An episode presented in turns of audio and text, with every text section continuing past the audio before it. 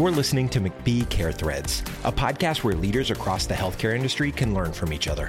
We'll discuss stories and explore strategies to help providers deliver value based care and hear your peers share their best practices for success. Let's get into the show. Good day. This is Jeff Silverstein of McBee, and welcome to our McBee Care Threads podcast. I am joined today by Kim Lane. She's the Senior Director for Post Acute Operations at Banner Health. Banner is a large, nonprofit integrated delivery network and is headquartered in Phoenix, Arizona. Banner Health is regarded and recognized as a top health system in the country for clinical quality consistently provided to patients in their hospitals. They operate 29 hospitals, including three academic medical centers and other related health entities and services in six states. This includes home care, hospice, and skilled nursing facilities. Kim manages the operations for their home care operations. Kim, thank you for joining me today. Let's start with a brief introduction. You are presently the Senior Director for Post Acute Operations at Banner Health. Tell us, if you would, about your role and a little more background on you. Well, thanks for the invitation, Jeff. I'm really excited to be here today. I am a nurse by training and have spent almost my entire career in home health and hospice. Early on, I did take a brief detour um, and spent some time at an LTAC, and that really taught me that home health and taking care of patients in their natural environment really is what brings me joy and drives my passion. I also realized early in my career that I really like being part of a nonprofit organization. It became really important to me to do work by a company that's re- really driven by a mission. As my career advanced, I found that my passion was in finding ways to improve the way we care for patients and truly engaging with patients and populations to drive their health and well being. I also found that being part of a healthcare system really allows me to use my creativity and gives me the freedom to look at giving care differently and thus I am now working at my third not for profit health system. In my current role, I have full operational and clinical responsibility for Banner's home health businesses, and we operate in two different states at this point in time. A couple of the things that really impressed me as I came to Banner is number one, how much their mission truly drives their focus and really how well they have tried to integrate post acute services within this spectrum of care that they provide. On my very first day at Banner, I was introduced to Sophia. And in Banner, Sophia is a representation of every single patient that we take care of. And not only do we talk about Sophia, but we talk about Sophia's family, those caregivers, those loved ones of all of the patients that we take care of. So when we talk about making healthcare easier so life can be better, we're always asking the question, what's the right thing to do for Sophia? And it really does drive our operational and clinical work because we're truly focusing on not just the general patient, but a specific idea and someone we can picture in our minds. And then when we talk about integration, Post acute is at the table with all of the conversations. We talk with the system about the same quality metrics, the same cost, and the patient experience, and are really working to align our clinical practices all the way from the primary care offices through to hospice and really look at those clinical best practices. I love that Sophia analogy. That is really um, unique. I imagine that's had a, a great impact on your team and has done wonderful things for how your organization drives decision making. So, can you um, tell us a little bit about your agency, the size, some of the specific services you provide, anything that would be valuable to provide some additional context? Yeah, absolutely. Our current footprint consists of six different branches. Four of them are here in Arizona, with two being in the Phoenix metropolitan area. We have one down in Tucson, and then one up in a small mountain community by the name of Payson. And then we have two offices up in the northern Colorado area, Greeley as well as Loveland. Our average daily census is about 2,000, and in 2020, we served over 14,000 patients and completed just shy of 240,000 in person visits. On top of that, the number of video visits that we did sharply ramped up about March. Right now, we do provide the general typical home health, Medicare home health. We have nursing, home health aides, physical therapy, occupational therapy, speech therapists, and social work. But in addition to those, we do have a dietitian on service who does consults for any patient that has a concerning nutritional assessment. We also have advanced nursing service, uh, advanced wound nursing services that consult on all of our difficult wounds and really are driving that best practice. And then we have telehealth services. And through those telehealth services, we have partnered with the hospital during the COVID time to create a COVID at home program that allows patients to discharge from the hospital earlier than normal.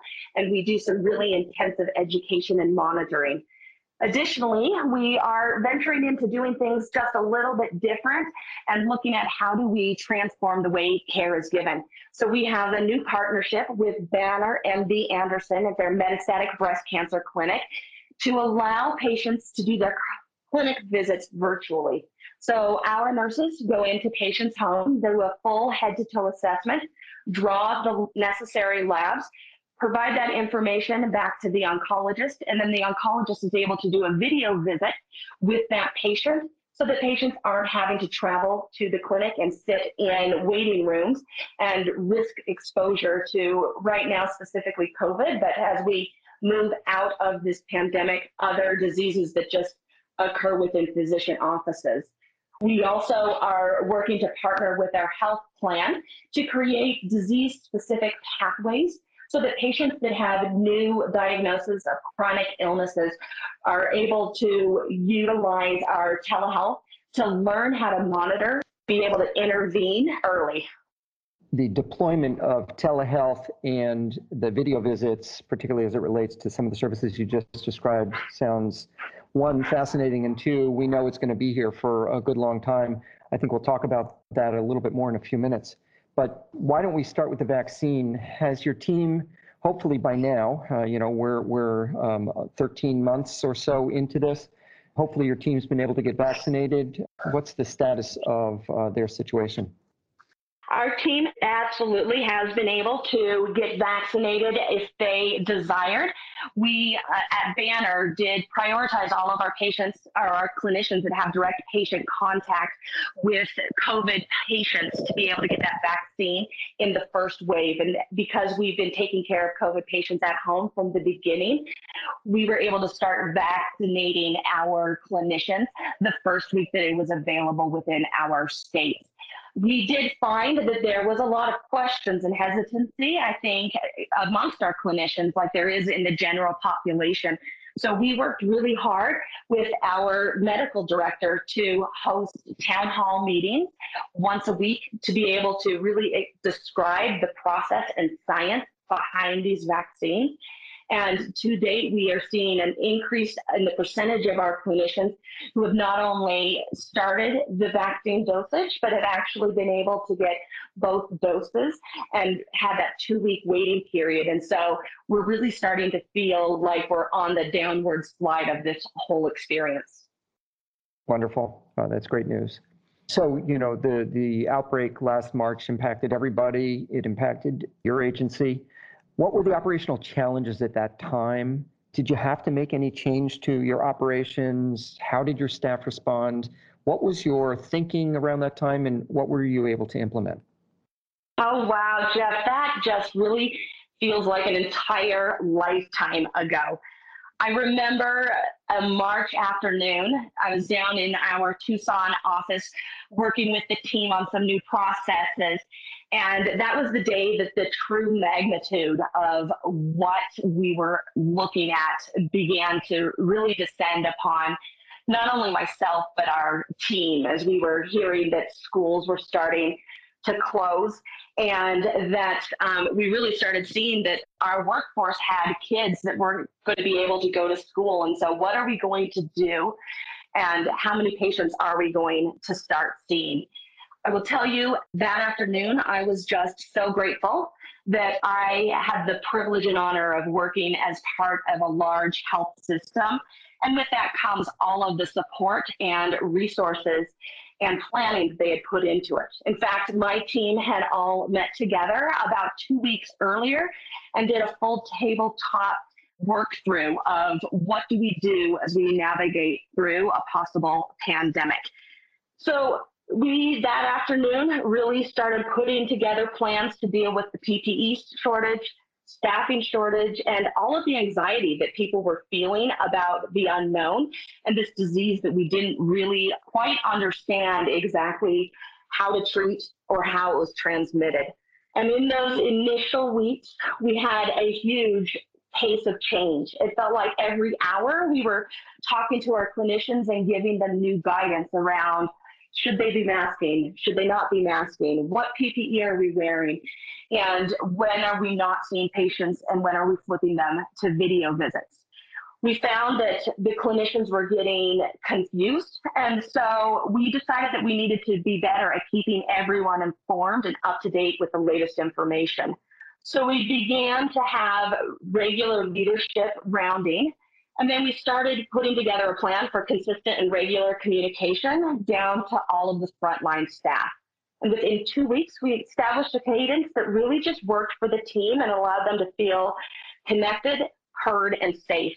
As a large post acute group, which includes not only home health, but our hospice, our home infusion, our durable medical equipment, our patient, our senior centers in the community, as well as our LTAC and our nursing home came together and had a daily town hall with our CMO where he was able to give them the latest information of what was happening with COVID, not only in the states that we operate, but also in our hospitals, and updates about what the latest research was. We also gave them an opportunity to ask questions. And those questions really guided us and let us know what our clinicians were worried about and concerned about so that we could address and get them that information. We then made sure that we put together as a home health team a daily email that wrapped up the day for all of our clinicians and sent that out to them, reinforcing important messages, but also giving them resources to be able to deal with childcare issues as well as fear and anxiety. And we also took the step of putting the information from that email into a PowerPoint presentation and voice recording it so that as our clinicians were driving between visits, if they didn't have time to read the email, they could listen to the recording and be able to hear all of that important information. We've slowed down the cadence of that communication, it really has been a staff satisfier. And so we're keeping it up. And we send out those wrap up emails on an every other week basis and we continue to have once a week town halls with our chief medical officer. It sounds to me like it was real time disaster, you know, work through. As much as you yeah. might have tried to plan for a scenario like this, I don't think anybody quite envisioned what we were, you know, going to encounter. And um, the ongoing communications obviously are very valuable and could never hurt. So that's that's really fascinating and, and great to hear that you guys were so out front with your, your team members to allay their concerns and address any needs that they might have. Um, yeah, we had a lot of lessons learned through that period of time, and it's fun to see how the team has adapted and grown. But my goodness, we're all getting tired. Without a doubt, but I think we're, as you said, I think we're on the downhill slide now, and uh, hopefully we can start to see uh, where we're headed from a recovery standpoint. It'll take time to get there, but we're working on it for sure. So let me ask you, over the course of the last year, your team, have they had to deal with patients refusing visits or patients requesting discharges? And, you know, if so, how did you deal with those issues? Were you able to either manage or reduce the frequency of these requests? Yeah, so we had some of that in March and April.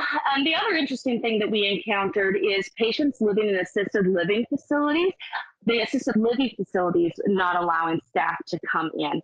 So that's one of those things that came out during town halls and that we as a leadership team got together, talked about, and really strategized. How do we make sure patients get the care that they need, but in a way that allows them to feel safe and protected?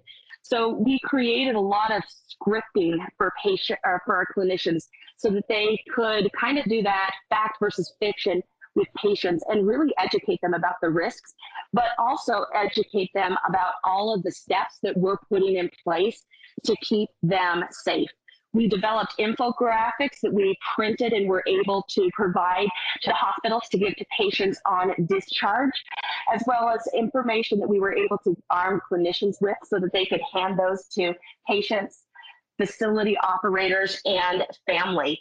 And then as a system, Banner put together a lot of really great media campaigns that provided factual information to our communities and really leveraged the reputation and the knowledge of our fantastic medical staff to be able to help patients feel safe and know that the care that we provide is going to be helpful and it, it really is absolutely necessary. And by May, we weren't really hearing any more about visits being refused. We did leverage some video technology when patients weren't able or were not comfortable with us coming in, but that really has decreased quite significantly since about May. That's awesome. That, that's really great news. And, and to, to have that sort of business interruption at that level for two months or so or less is, is really quite an, uh, quite an accomplishment for you and your team, for sure. So as a result, have you had to change any processes due to the pandemic, such as you know required phone calls to patients or or anything else that now have become part of your daily routine? Absolutely. So, one of the things that we implemented within a week, I think, um, of that really first couple weeks in March is that all of our clinicians, before they go to any patient home, they do a complete uh, COVID screening, asking about exposure to COVID, testing for COVID, as well as the family members. We also ha- increase the amount of chart review that our intake does with patients coming from our banner hospitals so that we make sure that our clinicians have really specific and accurate information about COVID diagnosis, COVID testing, and COVID symptoms. We also really quickly pivoted on being able to roll out video visits widely so that all of our clinicians could be leverage that technology. And we put together ways to run reports to be able to identify which of the patients on service could benefit from video visits so that we could increase the number of video visits we do, thus opening up availability for the staff doing visits in the field to be able to keep admitting patients from the hospital as our hospitals were trying to decant. And they have done a beautiful job, and really the quality and skill that our clinicians are leveraging within those video visits is really impressive. And the thing that was most shocking to me is that those video visits are at least 75% the length of an in-person visit because of the quality of the assessment as well as education and conversations that our clinicians are having with the patients. That's truly impressive for sure. And, you know, look, as video visits and telehealth are here to stay, you know, you've moved to employing some remote technologies, as uh, I think every provider in the country has uh, done so. Have you had any ongoing issues with getting medical supplies or PPE into your clinicians' hands? Have you had to alter any of your approaches due to either limits on that or challenges with uh, uh those kinds of uh, hard supplies? And then, you know, what about timeliness and communications for your staff or your patients? Well, so you're taking me back to a time that I hope to never relive, Jeff. Um, early in the pandemic. I think that's probably true. So early in the pandemic, we did see some slowdown in us being able to get equipment. And in fact, initially, when we were first starting to hear about this, we actually noticed that supplies were mysteriously walking away in some of our locations. So we, even before the full force of the pandemic, had moved to locking most of our PPE supplies and issuing PPE at a week by week basis to our clinicians. But again, this is one of those things that I was just so grateful to be part of a large system. When our normal PPE supplier ran short on masks or gloves, we were able to leverage the supply chain within Banner to be able to keep our clinicians up to date with all of their supplies. Now, there was a period of time back in April, if I recall correctly, where we were only issuing enough masks and gloves for two days at a time because the supplies were petering in.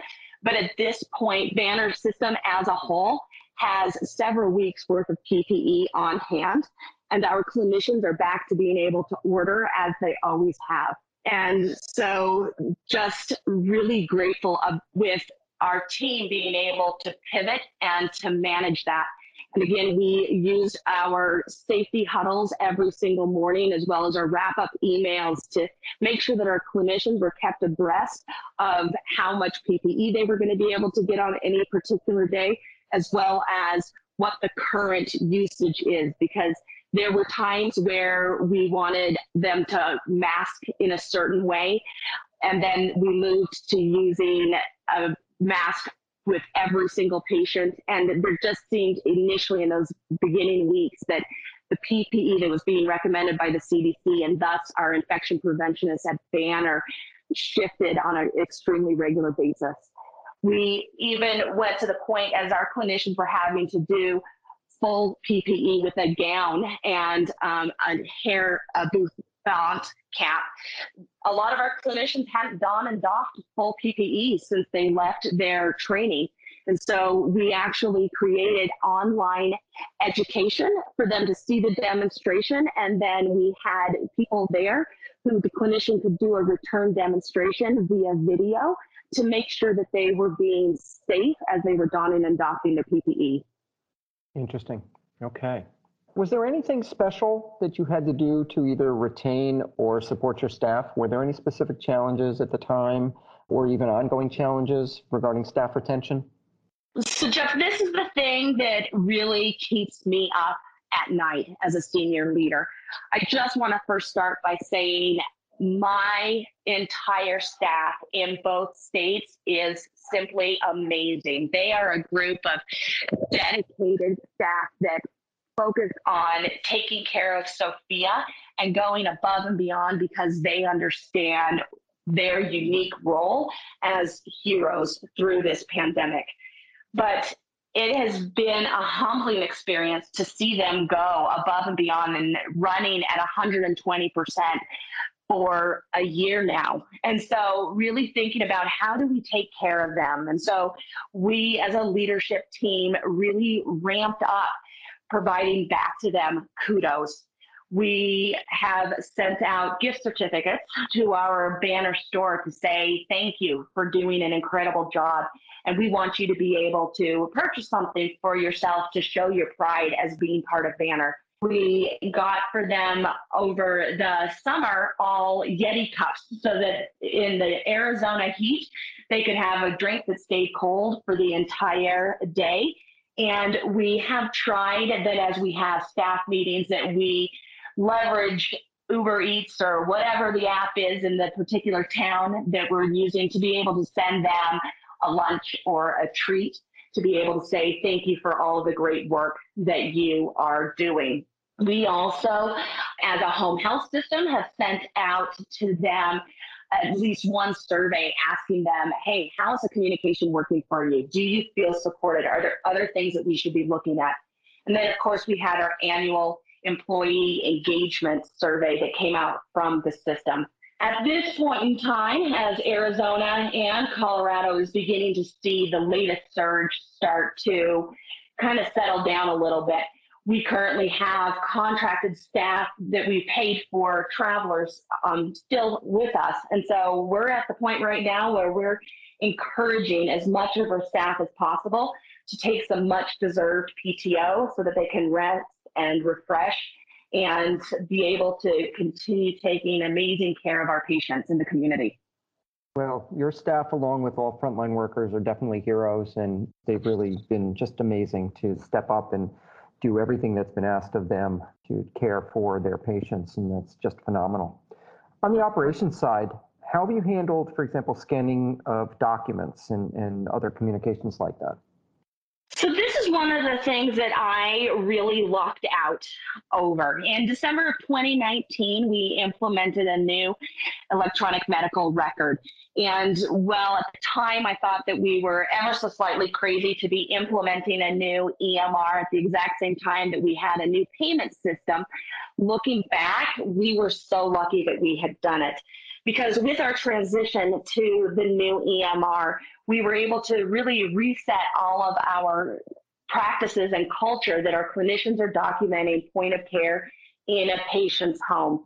And all of our consents are within their tablets. And so as soon as a patient signs their consent, it's already part of the medical record, and we don't have those papers going back and forth. The other thing that we did with like NOM-NOX and some of those other paperwork that we need to do for the federal government. We actually converted all of those to fillable PDF so that our clinicians can provide the patient with a paper copy, but the patient can then sign the PDF on their tablets and then it's emailed back to our medical records team, which uploads it to the chart. So that scanning of documents and worrying about losing paper is something that thankfully, knock on wood, we haven't had to deal with.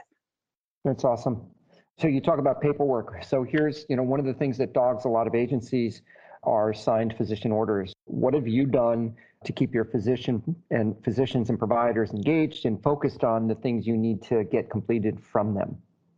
Oh my goodness. In home health, the age old problem of physicians' signatures. So um, we really did leverage our business development team and got really, really creative. We were sending out to them informative emails, social media links, and continuing to contact them on a regular basis by phone. Our staff that is responsible for getting those orders back really did work hard to make it as easy as possible for physicians to be able to sign orders. We invested in the ability to send orders to physicians via DocuSign. And again, with the new EMR, we actually implemented a physician portal, which allows the physician to go in and sign all of their orders with a click of the button within the EMR. The other great thing that we use to sell that ability to physicians is the fact that they can then view all of our clinicians' records and visit notes as soon as those are sunk back to the system. So it's just a lot of continuing to build those relationships with physicians and talking about with them about how we can partner with them to really take amazing care of their patients. Fabulous. I was laughing when you were moaning about physician orders because, as I said, that is definitely one of the thorns in, in every home care agency side. Absolutely. have your clinicians utilized any sort of uh, two-way telehealth modality? If you have, how's that worked out? Were there were there any other unique or cutting-edge solutions that you were able to leverage? Well, so we definitely use two-way technology. Early in the pandemic, we um, went with our part. We went to our partnered agency that helps us with our telehealth program, and we're able to get in place a contract for bring your own device options. And I'll tell you, my telehealth team works miracles. And in a weekend, they were able to put together educational material, not only for patients, but also for all of our clinicians so that they could step patients through how to download apps onto whatever device they wanted to use, whether it was their phone or their tablet or a computer desktop. And then all of our clinicians were outfitted on their system issued iPhone with the app so that they could do a video visit with their patient at any time. Since that time, we actually have partnered with our system and are leveraging their video visit platform. It's a platform called eVisit. And this was a huge value add for our clinicians because no longer did our patients need to download an app. but the clinicians were able to either text or email to the patients a link. The patients were able to click on that link and the video visit was started. The great thing about that is not only were we able to send a link to the patient, but we could send the link to up to other five other family members. So now we have clinicians who are able to do video visits not only with their patient, but with their son, their daughter, their brother, their sister, their loved one in another state, or maybe even in the house next door who haven't been able to be as involved in their loved one's care. And they do a video visit all together so that the family and that support system can help reinforce all of the education that we provide to the patient. We also, with that bring your own device option, were able to allow patients who were concerned to enter their vital signs up to four times a day so that they knew there was a nurse looking at that and then contacting them if we saw anything going askew. The other thing that we did to really help our clinicians be able to know how to use a video visit and leverage it to its fullest potential is we created guides for each of the 12 PDGM diagnostic categories that outlined assessment questions, educational things, and the type of documentation that we're going to want in the clinical record to keep the patient on track. And those guides have really helped our clinicians bloom in how they interact with patients over the video. That sounds like a phenomenal technology, which I imagine you guys will probably keep in place. Yes, absolutely. I my boss once said never let a good pandemic go to waste. and so one of the things that I really like, I am a change agent. I love change. I love figuring out what's the next disruption we can do to improve the healthcare for our patients. And this pandemic has really springboarded our video visit and our utilization management and the way we engage with our patients forward five, maybe even 10 years. Out of necessity, our clinicians were willing to try something new and learn how to use it to their advantage in a way that all of the change management and planning that I could have done in the world wasn't going to impact the way don't let a good pandemic go to waste.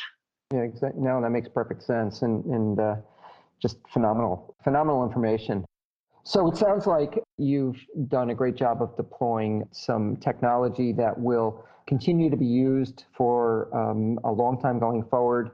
One last question as we wind up our discussion here today is deployment of your non-clinical staff moving them to a remote type of setting. Have you moved any of the, your uh, support staff to remote? And if so, what positions were they? How has it worked out? And one of the challenges when you deploy people remotely is having the uh, good ability to manage their performance and productivity and ensuring that you you continue to develop your teams and uh, having uh, bilateral communications. How has that worked out for you?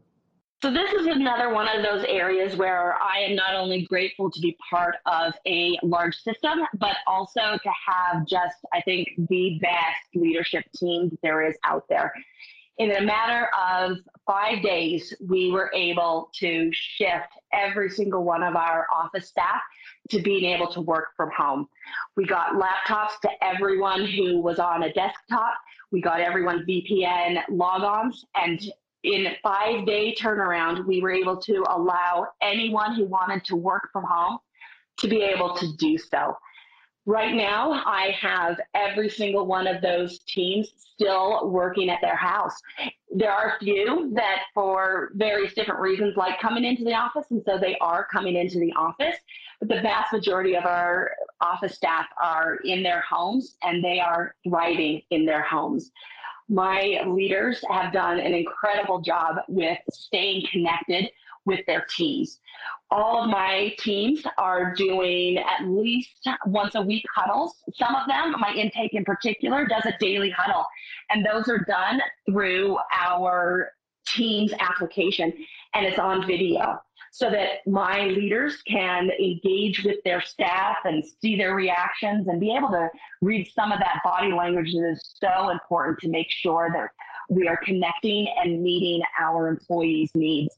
The other thing that we did is again, we have this new EMR that really gives us incredible visibility into what work is being done. So we didn't miss a beat in being able to manage productivity. In fact, the satisfaction of our employees with being able to work from home and knowing that we trust them in that freedom, we've seen an improvement in productivity. Our orders are getting back faster, we're clearing bills faster, and our intake has been able to really increase the amount of volume of referrals that they're taking without any FTE adds. Now, Banner as a whole has been really conservative and very cautious about infection prevention and disease spread. And so, as a system, we're only now talking about bringing staff back into the offices in July. However, Banner as a system and our HR leadership did recognize that this is an employee satisfier, that productivity for the vast majority of these employees hasn't suffered. And so we are being encouraged from the highest levels to really look at do we need to bring everyone back? can we continue to provide them with that perk, with that benefit of being able to work remotely? And then also bring them together to celebrate as a team when it's appropriate. So, all of my leaders right now are working on their work from home strategy where we're setting out what the expectations are, the things that we're going to monitor, and how we know when we have someone who isn't thriving so that we can provide them with the support that they need and allow them to have that flexibility of working from home if they want to. Outstanding. What a phenomenal story. Uh, just great to hear uh, how uh, well you guys have been able to manage and how you've been able to pivot uh, the way that you and your health system have been able to do so. My guest today has been Kim Lane, Senior Director for Post Acute Operations at Banner Health. Kim, thank you so much for your time. I wish everybody a great day. Thanks, Jeff. At McBee, we understand the challenges providers face across the healthcare landscape. For more than 45 years, we've been a part of the evolution of the healthcare industry. Our strategic advisory solutions span the home health, hospice, health system, and senior living care continuums, creating improved clinical, financial, and operational outcomes. Our expertise is guaranteed. Our solutions empower. Visit us today at McBeeAssociates.com. Thank you for listening to McBee Care Threads. To ensure you never miss an episode, please subscribe to the show in your favorite podcast player. If you use Apple Podcasts, we'd love for you to give us a quick rating for the show. Just tap the number of stars that you think the podcast deserves. For more information on the topics discussed today, visit our website at McBeeAssociates.com.